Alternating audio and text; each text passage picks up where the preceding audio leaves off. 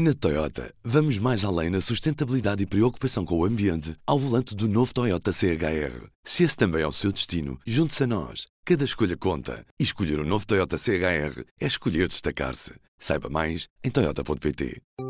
Viva!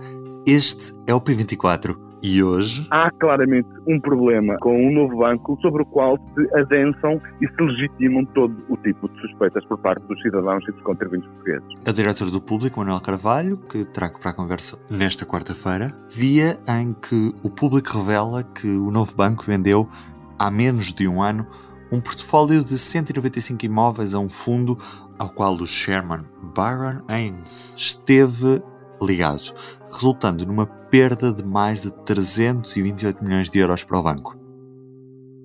O negócio que nós hoje noticiamos, portanto, refere uma perda relativamente ao valor inicial de um fundo de quase 200 imóveis de 328 milhões de euros. Ou seja, em relação ao valor registado desses ativos, a venda a um fundo norte-americano chamado Cerberus fez-se com um desconto de 70%. Mas depois, aqui neste caso em concreto, portanto, há aqui algumas outras uh, questões que merecem ser devidamente escrutinadas, explicadas, uh, justificadas, uh, porque há aqui claramente uma questão que merece a suspeita de opacidade e de falta de explicação.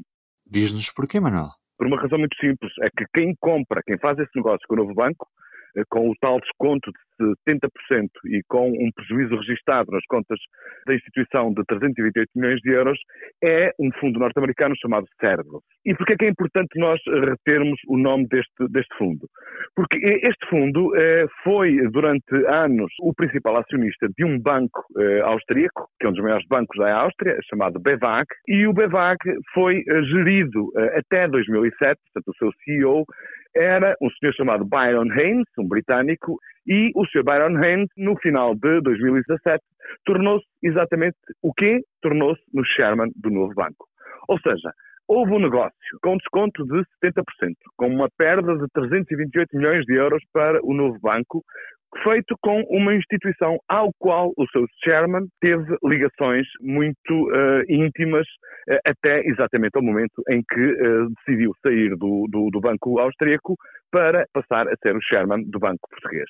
Portanto, há aqui uma forte suspeita de conflito de interesses, há também uma suspeita de gestão ruinosa e o que está na base da notícia que o público dá a conhecimento dos leitores é uma queixa que foi feita pela Autoridade Europeia uh, uh, dos Títulos Financeiros, portanto, é uma coisa chamada ESMA, é uma carta com três páginas, na qual todos, uh, todos estes passos são devidamente detalhados e onde se pede, inclusivamente, à ESMA, essa autoridade europeia, que dê uh, sequência uh, a essa queixa, portanto, abrindo ou pedindo nas instâncias nacionais uma averiguação de natureza criminal, porque as suspeitas estão ali todas traçadas, portanto, envolvem um conjunto de uh, operações que, no entender dos subscritores dessa queixa, uh, podem configurar procedimentos passíveis de uh, ações criminais nos tribunais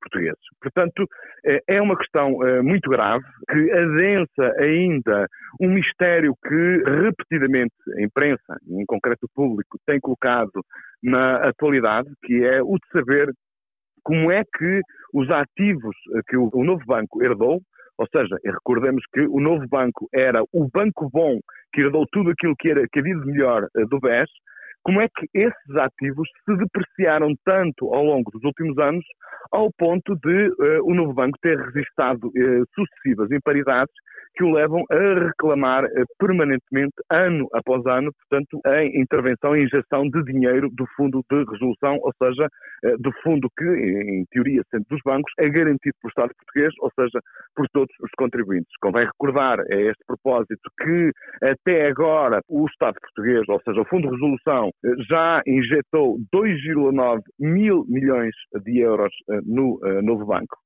E tudo isto em consequência de negócios como este. Portanto, negócios que uh, registram uma desvalorização, uma depreciação dos ativos geridos pelo novo banco na ordem dos 70%, numa altura em que o mercado imobiliário se uh, valorizou uh, em consequência enfim, de todas aquelas razões que nós sabemos, da procura de turismo, da dinamização, portanto, do crescimento da economia, etc, etc, etc. Portanto, este é um dado que vem uma vez mais mostrar que há claramente um problema aqui com o novo banco e há um problema sobre o qual se adensam e se legitimam todo o tipo de suspeitas por parte dos cidadãos e dos contribuintes portugueses. Em todos os momentos, a fidelidade continua consigo, para que a vida não pare. Fidelidade Companhia de Seguros S.A. E assim chegamos aos 300 episódios do renovado P24. Eu sou o Ruben Martins e é um prazer poder contar-lhe as histórias que movem o nosso mundo ao seu ouvido, todos os dias. Estou de regresso amanhã. Até lá. O público fica no ouvido. Na Toyota, vamos mais além na sustentabilidade e preocupação com o ambiente ao volante do novo Toyota CHR. Se esse também é o seu destino, junte-se a nós. Cada escolha conta. E escolher o um novo Toyota CHR é escolher destacar-se. Saiba mais em Toyota.pt.